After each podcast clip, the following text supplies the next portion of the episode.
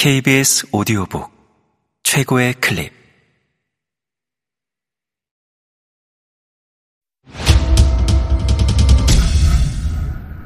KBS 오디오북.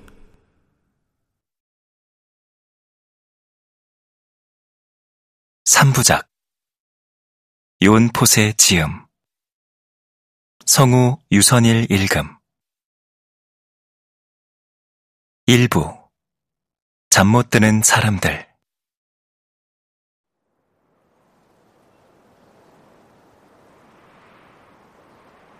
아슬레와 알리다는 별이빈의 거리들을 배회하고 있었는데 아슬레는 그들이 가진 모든 물건을 담은 보따리 두 개를 어깨에 메고 손에는 아버지 시그발에게서 물려받은 바이올린이 든 가방을 쥐고 알리다는 음식이 든 그물 자루를 들고서 그들은 이제껏 몇 시간이나 별이빈의 거리들을 돌아다니며 머물 곳을 찾으려 했다.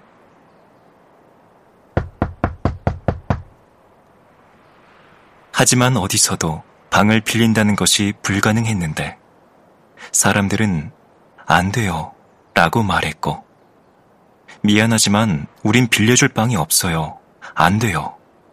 라고 사람들은 말했고 우리가 빌려주는 방은 벌써 다 찼어요. 라는 게 사람들의 말이었고 그리하여 아슬레와 알리다는 하는 수 없이 계속해서 거리들을 배회하며 문을 두드리고 집에 빌려줄 방이 있는지 물었지만 어느 집에도 빌릴 방은 없었다. 그들은 어디로 가야 할지, 어디서 지금 이 늦가을의 추위와 어둠을 피할 수 있을지, 어디서든 꼭 방을 빌려야 할 텐데.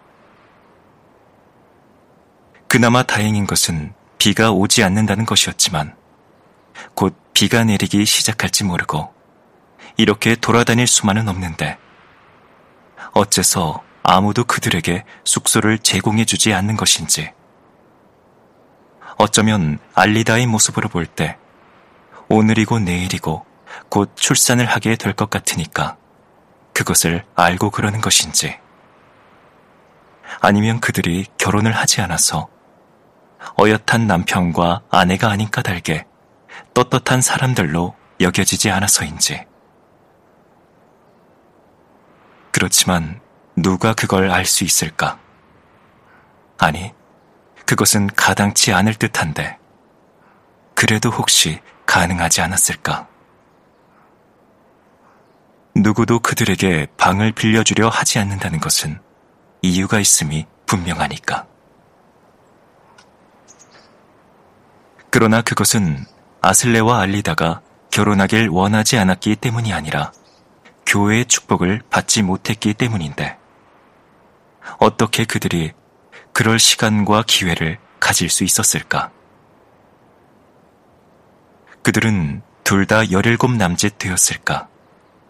그래서 결혼을 치를 요건이 되지 않았는데 그들은 요건이 갖춰지자마자 신부님과 사회자를 모시고 결혼잔치랑 필요한 모든 걸 갖춰서 떳떳하게 결혼식을 치를 터였지만 지금은 기다려야만 했고 예전 방식으로 지내야 했으며 그것도 정말로 꽤 좋았던 것인데 왜 아무도 그들의 머리 위에 지붕을 드리워주지 않는 것인지 그들에게 무슨 잘못이 있는 것인지 어쩌면 그들은 자신들을 어엿한 남편과 아내라고 생각하는 게 도움이 될지 모르는 것이 그렇게 생각한다면 남들이 그들을 죄인으로 살아가는 사람들이라고 생각하기는 어려울 터이니까. 그렇게 그들은 수많은 문들을 두드렸으나 그들이 물어본 사람들 중 누구도 그들에게 방을 빌려주려 하지 않았고 그들은 계속 이러고 있을 수만은 없는데 날이 저물고 있다.